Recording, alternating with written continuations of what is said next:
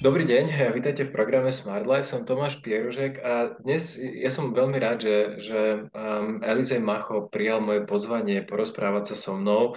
Um, Elo, vítaj u nás. Dobrý deň, prajem. Ďakujem za pozvanie. Um, a ja práve naopak ďakujem za to, že si, hovorím, prijal toto pozvanie. Tá, tá hlavná téma, o ktorej by som sa um, zelom, ja chcel rozprávať, je práve o, nazvem to, že numizmatike, um, zberateľské mince, ale možno aj akoby v tom širšom kontexte, akoby čo sa týka nejakého zberateľstva, nejakých uh, vzácných predmetov, nielen minci. Um, takže uh, ja len veľmi krátko predstavím, čo vy robíte, možno po, pomôž mi ty potom svojimi slovami. E, vy sa primárne zaoberáte e, numizmatikou a zberateľskými mincami, aukciami, taktiež viem, že ponúkate služby, akoby pomoc e, ľuďom, ktorí hľadajú nejaké zaujímavé veci, predmety, mince a tak ďalej. Je toto, čomu sa akoby hlavne venujete? Eh, je to naš, jedna z našich korčinností určite. S numizmatikou sú samozrejme spojené aj niektoré ďalšie príbuzné odvetvia ako notafilia, čiže zbieranie bankoviek, faleristika, zmieranie eh, vysokých rádov, vyznamenaní, eh, či civilných alebo vojenských a tak ďalej. Toto, týmto všetkým sa zaoberáme a, a po, vytvárame podporu de facto zberateľom a trhu. A samozrejme zaoberáme sa predajom drahých kovov investičných. Sú to veci, ktoré sú vzájomne prepojené, čiastočné, ale, ale nie úplne. Tie drahé kovy samozrejme majú, majú svoje špecifika a rovnako ten zberateľský trh. Ale v zásade to definoval správne, že tá numizmatika, čiže mince, medaile, žetóny a takéto predmety s tým spojené sú, sú gro nášho záujmu ako aj zberateľov, ako ľudí, ktorí vlastne zdieľajú nejaký spoločný aj záujem a, a vlastne aj biznis. Uh-huh.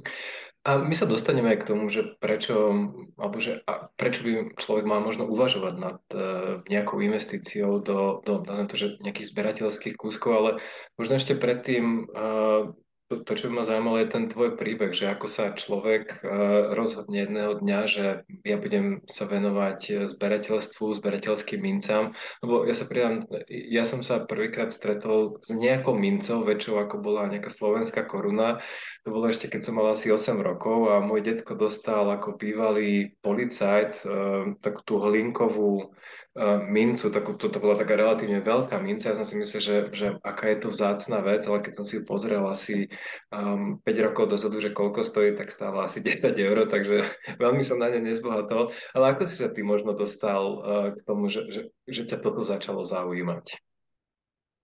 Tak u mňa ten záujem bol daný v rodine, tým, že starý otec môj uh, zbieral mince. Tak ja v podstate už v rannom detstve som si tak trochu pričuchol k niektorým e, minciam, aj keď skôr k takému mainstreamovému zbieraniu.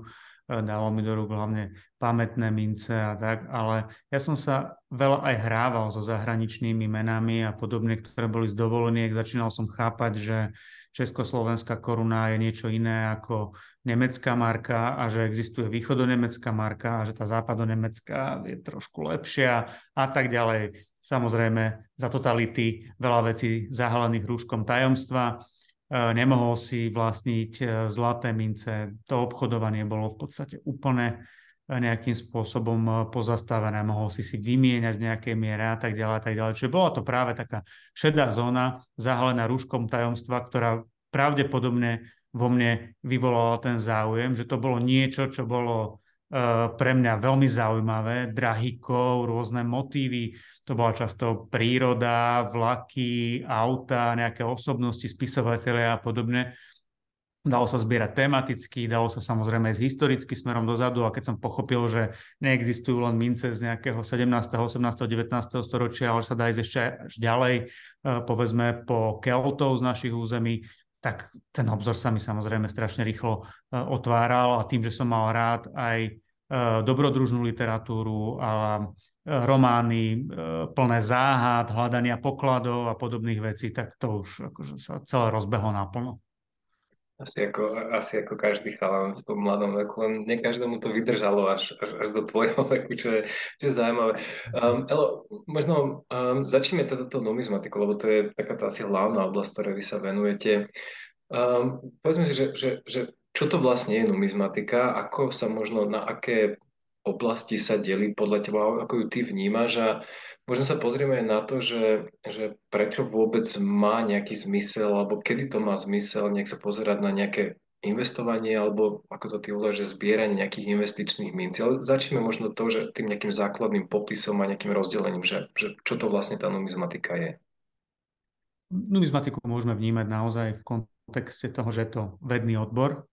Do toho my ideme len čiastočne, čiže tam sa z našej strany prelína v podstate s tou vedeckou obcov to, že podporujeme nejakú publikačnú činnosť, naopak veľmi hladne nasávame e, výsledky práve nejakého bádania e, vedeckého a podobne. Máme samozrejme radi e, múzea a nielen ich výstavy, ktoré sú tematicky nejak zamerané, ale aj depozity múzeí. Tie tvoria pre nás obrovskú bázu v podstate materiálu overeného, ktorý tam leží veľakrát aj stáročia, ktorý my používame ako komparačný a kalibračný materiál toho, aby sme e, neustále dokázali samozrejme e, dodávať trhu istotu, že, že mince, ktoré prechádzajú cez nás, e, sú práve, sú pôvodné a tak ďalej. Tá numizmatika z toho druhého pohľadu ako zberateľská disciplína je, je naozaj o tom niečo systematicky zbierať, tvoriť nejaký celok. Veľakrát to zberateľstvo nemá primárne investičné pozadie, sú naozaj ľudia, ktorí zbierajú len srdcom a veľakrát aj na svoje pomery. Ale B je potom to, že, že sa im to samozrejme vráti v tom investičnom aspekte, pretože dlhodobo a pravidelne e, niečo dobré kupovať e, znamená, že buď oni alebo ich Eh, generácie, ktoré ich nasledujú, ich vlastne dediči niekedy, lebo naozaj to je aj niekoľko generačná záľuba niekedy, eh, budú žať eh, to ovocie. No a práve tam sa preklápame do toho čisto investičného aspektu, tým, že ja som človek od finančných trhov a portfólio manažmentu a podobne, tak vidím samozrejme aj niektoré vlastnosti numizmatiky, ktoré sú jedinečné a nie je to len to, že E, dokáže prekonať svojou výkonnosťou akciové trhy pri menej ako polovičnom riziku, ale má niektoré zaujímavé aj charakteristiky e, diverzifikačné, e, veľmi zaujímavo funguje v diverzifikovanom portfóliu a tak ďalej, ale to už je akože samostatná téma. Takže keď sa pozriem na tú, na tú časť, že sa zberateľstvo a investícia prelínajú, tak kedysi ľudia možno E, nevedeli tak jasne popísať a kvantifikovať ten investičný aspekt. To bol len klasický argument, vždy, keď sme zháňali dobrý e, materiál či do aukcií alebo pre nejakého iného dobre platiaceho klienta, tak argument bol vždy, a prečo by som to mal predať, keď sám vieš, že o 2-3 roky to bude stať aj tak oveľa viac. Hej? A tam už bolo cítiť, že v relatívnych hodnotách posudzujú tí klienti, veď to stále rastie a stále to ľudia chcú. A ten, kto má materiál, je vlastne tá zaujímavejšia strana na trhu, lebo kupujúcich je veľa, záujemcov je veľa, ľudia bohatnú. Zmenila sa za 30 rokov hodne spoločnosť. Ak v, po rozpade monarchie, povedzme, bola prvá veľká liva, e, vlna odlivu kvalitného materiálu, keď odchádzala šlachta, po normalizácii v 48. E, to dokonali celé komunisti, ktorí ten zvyšok e, šlachty priemyselníkov a tak ďalej vytlačili väčšinou preč z socialistického bloku a potom ešte bohužiaľ dokonali svoju uh, rolu tým, že prispeli aj k vyprázdneniu našich múzeí a prekšeftovania kvalitných vecí smerom von, čiže aj verejné zbierky sa rozbili, nielen privátne. Eštebáci tomu uh, veľmi napomáhali.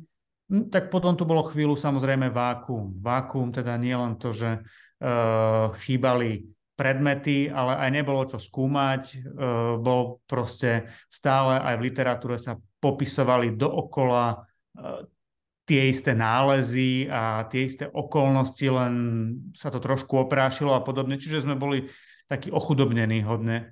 A na Slovensku teda možno aj najvýraznejšie z celej V4, keď si, keď si to zoberiem, pretože naozaj Maďari si zachovali e, krásne zbierky, to, čo vidíme v Prahe v depozitoch a tak ďalej, sa takisto nedá porovnať so Slovenskom. Rovnako v Polsku je niekoľko múzeí. Ako bohužiaľ, tu sme e, boli skôr e, obrazom ako toho, hmm. toho najhoršieho vyprázdnenia kultúrneho dedičstva v podstate aj z verejnej, aj privátnej sféry, aké si vieme predstaviť. 90. roky samozrejme nabehla Eh, nejak eh, podnikateľská vrstva. Niektorí ľudia aj super zbohatli, samozrejme nie všetci čistým spôsobom, ale podstata je taká, že, že privátna sféra, a, a tým beriem aj inštitúcie, banky, v dnešnej dobe dokonca fondy a podobne, bola tá, ktorá začala ten štát suplovať aj tie verejné zbierky a vo veľkom zo sveta naspäť nakupovať kvalitnú numizmatiku. A tam to zo začiatku bolo určite najmä dané tým záujmom kupovať pekné veci, kvalitné veci a zhromažďovať to, čo je lokálne zaujímavé pre nás, pretože mňa tiež osloví vec, ktorá je z Bratislavy, z Banskej Bystrice a tak ďalej mm. a pritom ju kúpim na aukcii v New Yorku alebo v Hongkongu.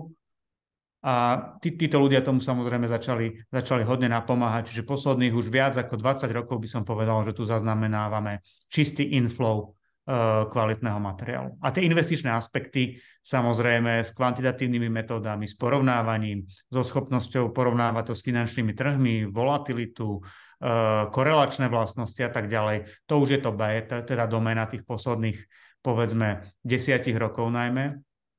Uh, ale nie je to tak samozrejme v, vo svete.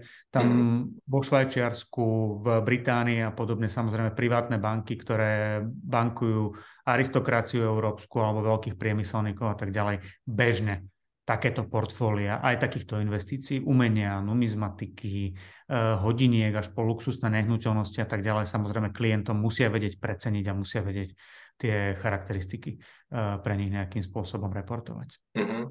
A my sa za chvíľučku dostaneme k jednomu strašne za, veľmi zaujímavému grafu, ktorý si mi ty poslal a budeme sa rozprávať o tom, že aká je vlastne tá, tá výnosnosť takýchto investícií, ale ešte predtým by som chcel spýtať, eh, tým, že vy um, vlastne um, sprostredkovate predaj toho klasického investičného zlata, z tvojho pohľadu, aký je rozdiel medzi numizmatikou alebo tými, že investičnými mincami, ktoré, alebo zberateľskými mincami a čisto, nazvime to, že Wiener Philharmoniker alebo čisto nejaké, že zlaté mince. Sú, a aká je ich úloha v nejakom portfóliu? Ako to ty vnímaš? Investičné zlato, na to, aby bolo skutočne investičným zlatom, uh, musí splniť nejaké vlastnosti. Jedna je, že musí mať nejakú rídzosť, druhá je, že keď je to uh, povedzme minca musí mať svoj nominál, musí to byť tzv. legal tender coin, čiže súčasťou peňažnej masy a tak ďalej, ale v podstate je to len vo forme mince iná forma investičného zlata. Už dávno sme si kedysi sa učili ešte na škole, že investičné zlato je vo forme e, tehiel, ingotov a zlatých mincí a vlastne tie zlaté mince nie je nič iné, len do nejakej štandardizovanej formy časť zlata vyrazená tým, že človek vidí naozaj, že to nesie nominál, že je to de facto uh, aktívum uh, a že je súčasťou teda peňažnej monetárnej bázy uh, centrálnej banky.